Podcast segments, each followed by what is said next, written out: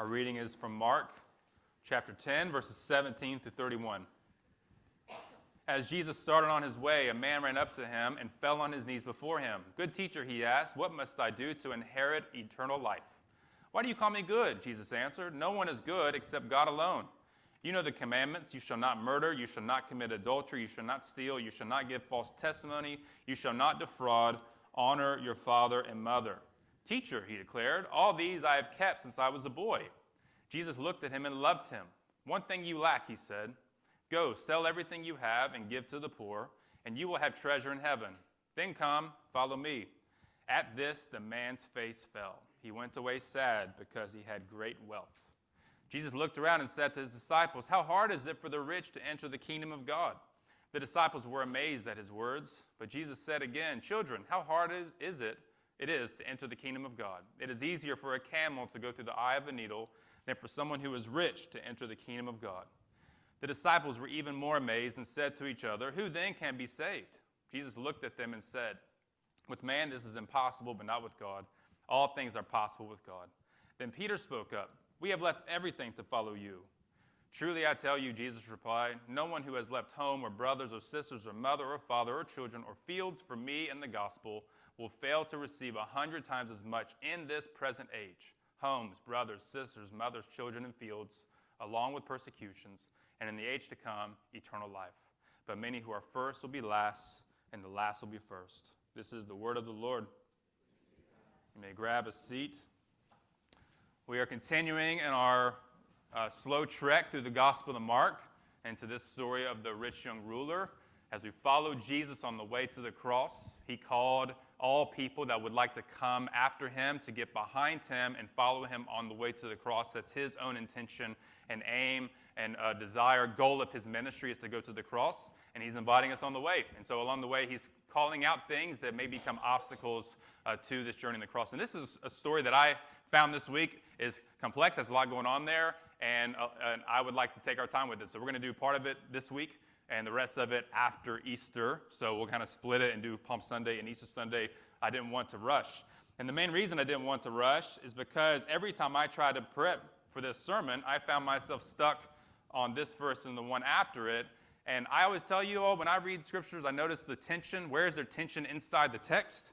And where is there tension between the text and uh, my life or, or how I'm seeing the world right now? And uh, I just kept, every time I sat down to study, I could not make it past this verse.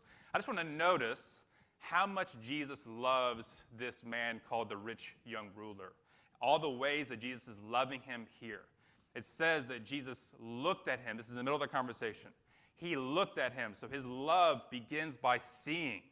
Hagar is the first one to name God in the book of Genesis, and she says, You are the God who sees me. To be seen by a person is to really be loved. To be seen by God, whew, that is where, like, the king of the universe takes his gaze and puts it directly on you. And the result of that gaze is one of love. That he had a warmth toward him, an affection toward him. He wanted what's best for him. He wanted to commit towards him. He was an advocate for this man. So he looks at him and loves him. And then when he says, One thing you lack, that demonstrates that he knows this man. Think about the people who love you best, they see you. They are for you, they're an advocate for you, and they know you. To be seen, known, and still loved is powerful. When you're loved without really being known, that's like, this feels fake. If they really knew me, would they love me? When you are fully seen and fully known and then rejected, that is unbearable. That's like our biggest fear. For someone knows me and doesn't love me. But this man is seen, known, and loved. And that seeing, knowing, and loving results in a powerful affirmation and invitation. You have an opportunity, he says this man, as a result of my loving you, to have treasure in heaven. It's treasure that will never go away. It's treasure, treasure everlasting, treasure that is permanent and secure and is full, and that comes with this invitation that you get to come. He sees him and knows him, and instead of seeing, knowing, rejecting, it's seeing, knowing, and inviting. You may come, be with me. Come experience belonging. Come have meaning and significance. Come have the fullness of life. Come have all your needs met. This is Jesus' love. And the result is at this, the man's face fell, and he went away sad. I've had a hard time moving past these two verses. Every time I've sat down to be like, okay, I need to work out some stuff about money, a lot to say about money, I'm just stuck on these verses. Because it's wild to me that this can be a response to that kind of pure, overwhelming, direct love from God. But yet, that seems to be the world we live in, where it's very possible to taste and know and experience God's love, look his gaze directly in the eye, and say, no thanks. And this is striking to me uh, for several reasons uh, in our culture. One is this man's feelings are very real. His face really did fall, he really did have grief. Feelings are real and are important to notice and pay attention to. But I think sometimes our culture imagines feelings become the engine of the car instead of just an indication. They're the indicator lights. Feelings are real in that they should be uh, not denied and suppressed, but paid attention to. Why is it that my face has fallen? Why would I experience that love and grief? Those are indicator lights that need to be paid attention to. It's not either deny the feelings, but it's also not fully trust them either. Your feelings cannot drive the car because this man's feelings would have led him astray away from Jesus if he let them drive the car. But notice his feelings are that. His feelings are true, but not true. They're real, but they are not a reliable guide. So that's for us. There might be times when God loves us in a way that our first reaction is to grieve and feel sad. What will you do with that? You could walk away, or you can receive his invitation. I am sad, my face has fallen, but I want you anyway. Help me learn why I have these feelings. But also makes me think about how we love other people. I think sometimes uh, uh, there's a big push. We want people to feel welcome here. I want people to feel welcome in my life.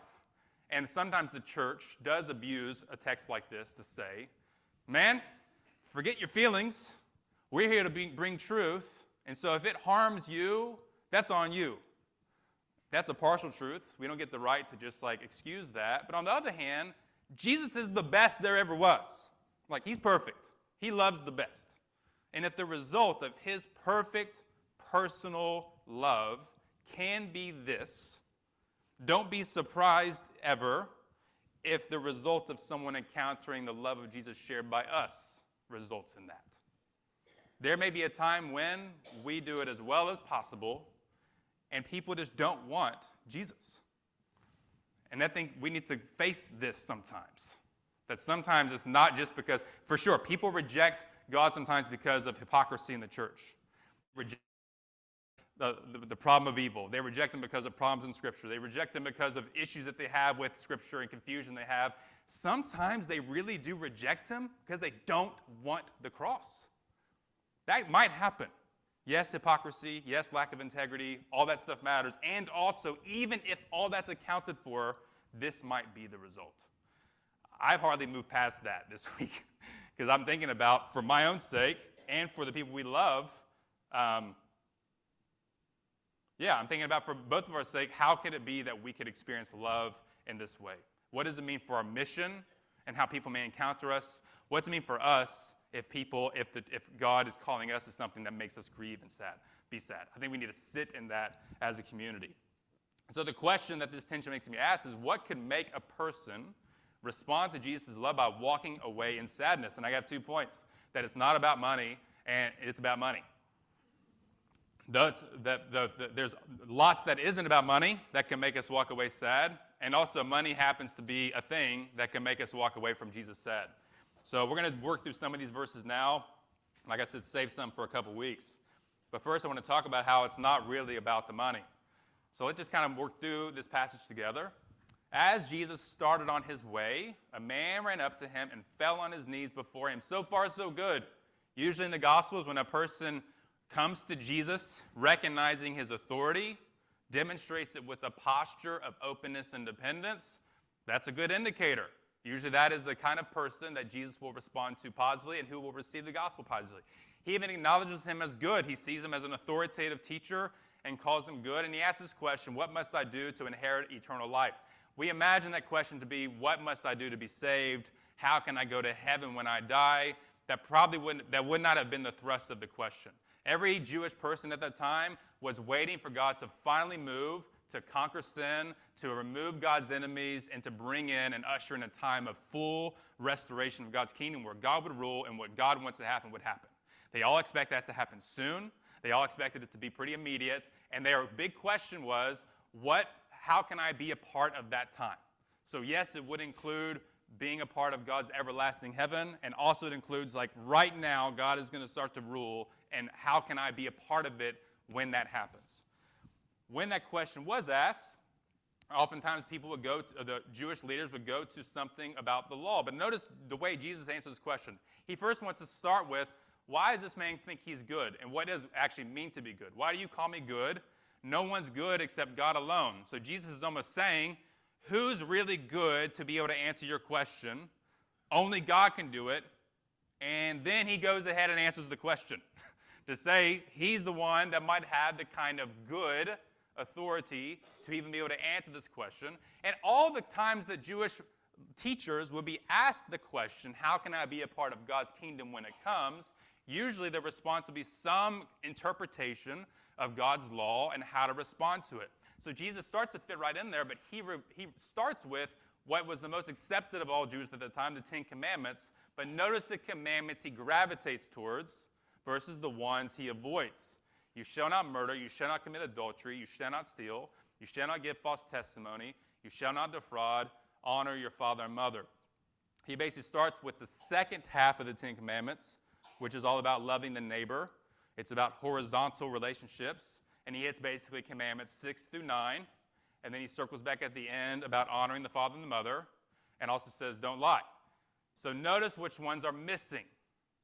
The first four that have everything to do with God. Only God first comes first, no idols, don't take God's name in vain, honor the Sabbath. All those four have to do with how one relates to God. So Jesus first names all the ways he's relating to the people. This dude's a good, honorable person and Jesus starts with that. And, but he's trying to go towards what is really good and where do we get our true dependence from. So the, the, he says, Teacher, he declared, all these I've kept since I was a boy. He's like, and it's probably true. It's not about perfection. They know he's not going to be perfect. But in general, he's embraced those commandments, six through nine. But Jesus looked at him and loved him and says, One thing you lack, because he knows what that one thing is. And the man's face fell, and he went away sad because he did not want to let go of that one thing. That one thing for him is money. That one thing for more of us than we may want to admit probably includes money. But the thrust of the passage is it can be anything. Anything. If we come to Jesus especially asking the question, how do I kind of get in with you and kind of want to keep something tucked in the back pocket? It's that, that thing has to be given to him too. It doesn't mean actually that you will be, it'll be totally left. Like I like that Jesus, we're going to talk about this next time, but he later on says, if you give up stuff for me, you're kind of going to get it all back in a new way. So it's not so much you give it all the way and like you for sure don't get it at all, but it's having it all on the table. So it's not just, I want Jesus to fit in kind of as a piece of furniture in my life to kind of help in general round out other things that I have going well for me. It's like, I'm, I'm giving everything to you because you are the good teacher worthy of trusting dependence.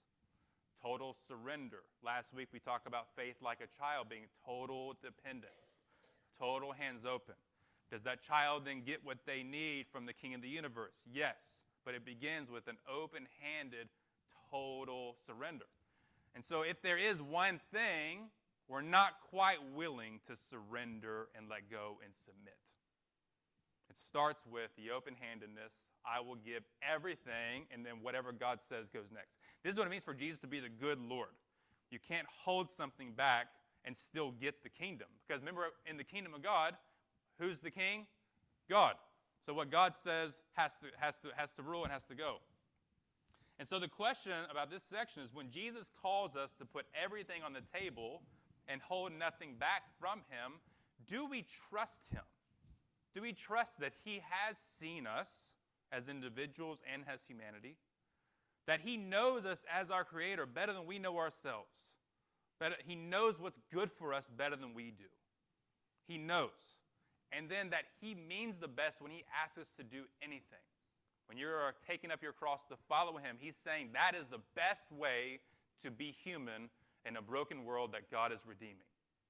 Open handed, holding nothing back. Do we trust him with that, or do we say, I agree with you here, I disagree with you there, I like this piece, I don't like that piece, I'll fit this in in my goal of generally self exploration to enjoy life and be a good person?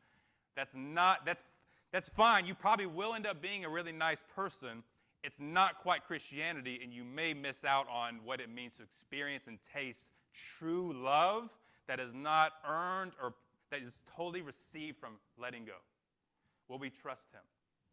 And do we trust Him enough that that would influence mission? That we're going out into the world to share a message to the world, when we're engaging in tough conversations, when we are calling people to, follow. we're saying, Come with me as I lay my hands before Jesus and not going to grab on to anything. There's nothing that I'm going to sink my hands into, dig my heels in, and say, Yes, not this. Now, we all have those things, right? But there's a difference, like I've said in recent weeks, between struggling but wanting to want to let go versus knowing full well, I'm not going to let go of this. There's a difference. All of us will struggle in a physical world not to grab onto something. We're looking for something that will give us some security, something that will affirm our worth, and we strive to let it go. That is that's what repentance is, though. It's a true desire to want to want to let it go. I'm sure I will cling to money, I will cling to approval, I will cling to something to give me security, to fill my heart with affirmation, to experience love, to feel like my life is worth it. And God, this morning and at night, I want to start and end the day with saying, but please let it be yours. Teach me how to let go of that thing. God, you know what it is. We've had this conversation for 18 years and I would like to have it again. Please help me learn to let this go. And over time, He will pry it out of our hands. And we'll find out that it was a good thing all along anyway. That's different than saying, I blatantly disagree with you on X. I know you teach you want this, but I don't want to do that. I know you want this, and you may have it all, but I will test you to see if you really are going to want this. Will you really, God, reject me? Will you really turn me away? Surely not. You've seen the rest of it. You've seen the rest of my life. I'm trying hard. Don't take this. God sees through that. Every time in the Gospels, when the people try to test Jesus, people that are great people, honorable people, good, solid people, try to test them, it does not go well. Good, honorable, faithful people, sometimes Christian or Jewish leaders, respectable, solid family people, and yet it's like, man, if you are trying to hang on to something you want but it's not Jesus, you don't get Jesus. In God's kingdom, there's one king, and it's Jesus. We come in by saying, It's all yours. That's why baptism is such a great reflection of how we start out here. Nothing doesn't go under the water. The whole thing goes under, your whole self, whole self comes back out as a sign of my whole self is dead and gone in the water, and the new life is only Jesus's. A hand doesn't let go, my wallet doesn't stay up there, my opinions on this matter, my commitment to political leanings, other kinds of idols we grab onto, all get dumped. You come back up alive, and you're renewed, but every bit left over is now you want it to be God's. That's what Christianity is. And so that's what the call is for this person.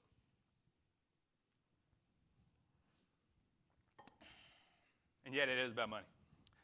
That's fact. Because uh, in this world that is feels scarce, we feel like we don't have enough, uh, money is a great source of security. We do need it to a degree to survive. You can't go without. My uh, kids have been regularly brainstorming at the dinner table how it'd be so great if we didn't have money and that everyone just kind of did their jobs but still gave us what we needed and then everyone had what they need. And I'm like, yes, but competition and people don't want that job. What if you had this job? Would you want that job? People be motivated. And you realize how much, like, he's like, ah, oh, but I wish we could just have all the things without the money at all or the work. It's like, man, it's fantasy world. I'm teaching that favorite lesson dads love to teach that money doesn't grow on trees, son. We got food at home. You know what I mean? That's a, the favorite slogan for dads. No, we have food at home. we will not stop to get food out. We have food at home. They'll grow up and learn we really do have food at home. Yeah, that's right, because they don't want to spend it either. But money is the thing we are prone to cling to as a source of security. And it's a fact, this will be really hard for us to grab onto. Scripture is one of the few historical documents in the ancient world written by the losers. People that don't have money, people that don't have power, that don't have wealth. Usually the winners write these documents that we have in the ancient world. It's kings, it's wealthy people. Scriptures are written by the losers, by the ones who are occupied, who are slaves, who have nothing. And so it's hard for us in the richest country that's ever been, where even somewhat poor in our culture is actually pretty rich, to come to grips with what's there. And so I'm 18 years into studying this stuff faithfully and trying to lead people in it, and I'm just acknowledging there's going to be some tension, and we should just sit in the tension. So let's kind of notice what tension comes out about money. So Jesus looked at him and loved him and says, One thing you lack, and he said, Go, sell everything you have and give to the poor, and you will have treasure in heaven. Then come, follow me. So he gets to go and sell everything. So the thing he wants to cling to that give him security instead of God has to be let go. To sell everything makes him free to God. His life is no longer bound with the money, he's free to God. Then he can give it away to his neighbors that need it. So now he's free to his neighbor. This man would now be free if he gives up everything that would get between him and God and gives it to people that would put him between him and neighbor. This man is now a free person if he does this. And those are all bound within the central command of follow me, follow Jesus. Because if he doesn't have his possessions, he doesn't have control or power of his neighbor, He's going to need something, and that something is the personal presence and love of Jesus. And Jesus is saying that will be enough. That's why it's really not about money. It's about whatever would make you not be fully dependent on the personal presence and love of Jesus, which he's ultimately calling this person to. He's not calling him to like Marie Kondo, like simplicity special. It's not about being a minimalist. It's about trusting in Jesus, and money gets in the way of trusting in Jesus. I'm down for the minimalism, but this is not about like a minimalistic aesthetic or like how to really have a lifelong adventure where you don't have a savings account. This is about trusting Jesus instead of something else in this world. And now I do think here's where there's some tension. There's many times Jesus encounters a person and doesn't ask them to do this. So I don't think this is the command for everyone today to sell everything you have and give to the poor. It's really about what we are attached to. American Christians love to say that so that we can then say, ooh, now then, let us possess them as if they don't possess us. Possess them as if we did not have our riches. We're just all willing. And since, are you willing? I'm willing. We're all willing to part ways with our wealth. So since we're all willing to part ways with our wealth, let's just hold on to our money, do nothing different, and go down to the restaurant to eat enough meat to feed a small Haitian village after church is over, since we're all willing. And we kind of like, oh man, thank God I'm not the rich man because he didn't ask me to do that, and so now I can like let it off my shoulders. There's a partial truth to that, and that I think he's asking this man to do what the disciples did leave everything behind and follow him.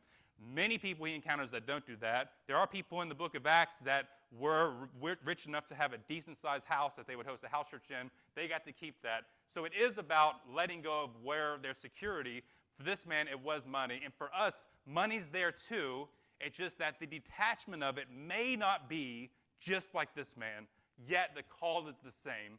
Don't grab hold of money instead of God to find your security in. Let's keep reading to see how much Jesus kind of uh, throws a wrench in how we think about this usually. At this, the man's face fell. He went away sad because he had great wealth. Well, that's the only description we have of this dude. It doesn't say anything about how he made his money, how he's using and stewarding and spending and saving his money. It's simply that he had the money. I wish it was about something else. I wish it would be like, well, it's because he made it poorly. He didn't have a good ratio of spending to saving. Had he saved better and been more virtuous, that would have been a better steward of what he had. But Jesus seems to say it's just the fact he had the money was an obstacle. The possession of it becomes a threat. Hang on to that. Let's see how much he says that again. Jesus looked around at his disciples. How hard is it for the rich to enter the kingdom of God? That's the only descriptor. You are rich, which is a, a relative term compared to other humans. It's hard for that person, the possession of a lot of money, to enter into the reign of God. Why? Because if the entering into the reign of God requires faith like a child, which is dependent surrender. If I happen to have a lot of money, it makes it harder to do that. I'm just telling you what's, what's there. I'm, I'm confronted by this too. I'm telling you why I have the tension, and I'm saying, if you want to be read this, I'm not going to excuse the tension from you. You're going to carry it with me. That's all I can do for you is tell you to come carry the tension with me. The disciples were amazed at his words, but Jesus said again, Children, how hard is it to enter the kingdom of God? Then he says, It's easier for a camel to go through an eye of a needle than someone who is rich. It's just the possession of the money to enter the kingdom of God. He says it three times. Uh, and then uh, there's also crafty ways to talk about verse 25 about the camel thing, like, well, really, it's about this gate, the eye of the needle in Jerusalem, and camels would have to bend down and finally get through there. It's not about trying to say, hey, if we really try with all our might and be slick, we can like do this hard thing and shove a camel through a small gate. They're saying, imagine the biggest animal that you know of in that world, a camel, and now imagine the smallest opening you've ever seen, a needle, and it's that hard to shove that big animal through a needle for a rich person to empty themselves of their wealth and into the kingdom of God. That's what he's trying to emphasize. He's trying to exaggerate the threat possessing wealth is to being enter into the kingdom of God. The disciples are as flabbergasted as you are right now. The disciples were even more amazed and said to each other, Who then can be saved? Because we, just like them, still, even with these words, can imagine that somehow worldly financial blessing is a sign that God is on your side. If you have life going well for you, if, if things are going smoothly, if you're well functioning in society, you have what you need, you've saved well, you've worked hard, you've done well, you've accumulated the riches, you got through your career well, those are the people that we imagine they're more likely to grasp God. It's actually the opposite. Jesus is saying, no. So he looks at him and said, With man it is impossible, but with, not with God, all things are possible with God. Then Peter spoke up to say, We have left everything to follow you. They have done the thing that he's asking them to do, and Peter's like, hey, we should be on the good team, which he tells them he, they are in a moment there. We're not going to cover those verses today. But I think even then, we look at the all things are possible with God and imagine what he's saying is, ooh, it's so hard for a rich person to enter the kingdom of God, but with God, all things are possible. So therefore, it's possible for me to still grab tight onto my riches and enter God's reign. I think what he's saying is, what is all things that are possible with God? it's possible that God could so look at you and see you and know you and love you and compel you that even a rich person could let go of that worldly power and trust Jesus. What is impossible with God, what is impossible normally is for human beings to let go of their money and power for anything. But what's possible with God is He can do such a work in a person's heart that even the wealthiest person we know can have a heart changed to no longer be attached to their money. I think that's the thrust of it. It's just, frankly, very hard for us to sit in. And so, here's four truths that I think two truths and two ways to respond to this. First truth is that money is a power, it is not neutral. If he emphasizes that just having the money can be an obstacle to the kingdom, then it seems like it's not a neutral thing to be used how we want. That money is a power. Now, what I mean by that is money has its own thrust and direction. It takes you somewhere. You know people that when they get rich, it changes them. You've seen this? Like, oh man, they got money and it changed them. That's because money has a power. It is a force that takes you down a certain path when you have hold of it. It tells you, it whispers or shouts even, the lie that if you have the money, you have everything and therefore I need nothing, and so God is no longer needed. I'm not dependent upon Him, I'm not surrendered to Him. We've seen this where people that have a lot of money think it gets them power and control. How many times have churches broken and folded because it was bent towards the people with the money have all the say, right? Because you believe it tells you the lie that you don't need anybody else or God because you have everything you need in your money. It's not neutral. Jesus even personalizes money by giving it the name Mammon, a Greek god of money, to say this money has its own agenda and its own interests. It's not a neutral object, it has a direction it wants to take people, and it is away from God. We know money is a power because it enjoys a sacred space in our culture. It's not very nice if I have you at my house and I start pumping you questions about money, right? Or telling you what you should and shouldn't do with your money. That's usually seen as like, back up off my money. This is sacred space here. You can't speak on it. That is what reveals that it, has a, it, it occupies a sacred spot in our culture.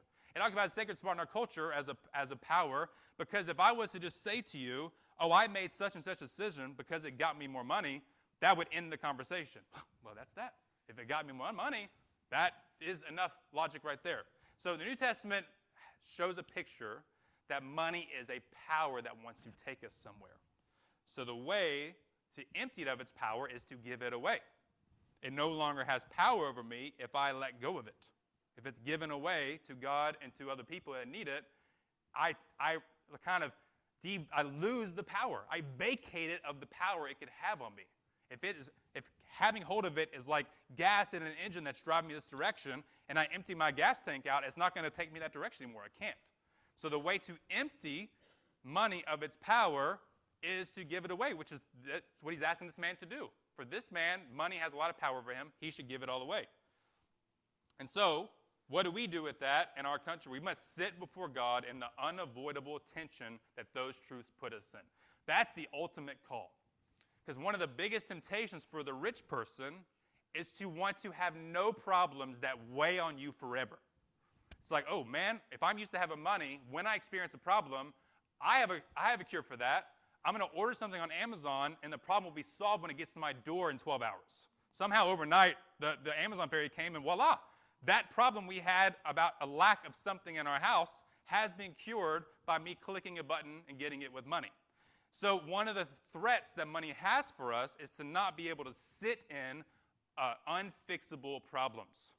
One of those unfixable problems is that we live in a culture that is pretty bound up in money and so autonomous and individualistic that it becomes really hard to grasp how to deal with this. I do think in Jesus' collectivist culture, when you're bound to your local community, when you can give everything away, you take care of each other in the moment, and you trust that community is so bound tightly, they will take care of you down the road too. Man, our culture just does not have those bonds. If I give up everything right now, I can help a lot of people, and I don't really have a trust that I have relational bonds strong enough that in 60 years, those people will take care of me too. And so we're like, oh, I got to save them. But then we are kind of going against what God's wanting us to do here. That's the tension. What can I do in a culture that has such weird complexity about money to respond to this? I can either just say, forget it, or I can try to like do something crazy, like give all the money away, and then immediately I'm dependent on you, and you're like, man, you shouldn't have given your money away because now you're putting me in a bind. And so, what do we do with this? And I, what I'm asking you to do is you sit in that tension. Don't let don't try to resolve it. Don't try to run from it. The call is to hold that intention. Like, God, I know this is a challenge. I don't know what to do about it. I'm tempted to want to resolve it fast. I'm tempted to want to like put a spreadsheet together, form a budget, and never have to think about it again. Automatic withdrawal for my giving, automatic saving, and don't think about it anymore. I think the call is to just think about it. In the presence of God, with each other, God help us to be not bound by our money. May you cut through the threats of deception that money has on us. And the result of that tension over time is that the Spirit, who does the heavy lifting, I want to say it every week, works in that tension to drive us to become ever increasingly generous and open handed with our money. The long term result of regularly holding the money before God in prayer is he will form us to be more generous. So that whole like we give the money away, give the power by emptying it, by giving we empty the power of money by giving it away. That starts to happen when we sit before the Spirit with open hands and let Him work on it. Don't resolve it fast. Don't quit thinking about it. Never stop acknowledging that we live in the richest country that has ever existed, and that is going to put us in tension to not trust Jesus with our money. And I would say that might be the call with that first point about it's not about the money. All the things, you sit in the tension of God, I don't want to let go of this, but I know you want me to. It is yours. And then the Spirit will do the heavy lifting. You are not forgiven. This man was not forgiven by whether or not he did that. The invitation was there. but he has to show an openness today of, I want you to have it. That is the call. The blood covers us from there, and then the Spirit will do the heavy lifting to actually form us to be generous, sacrificial, loving people. And with God, all things, even that is possible. Let's pray.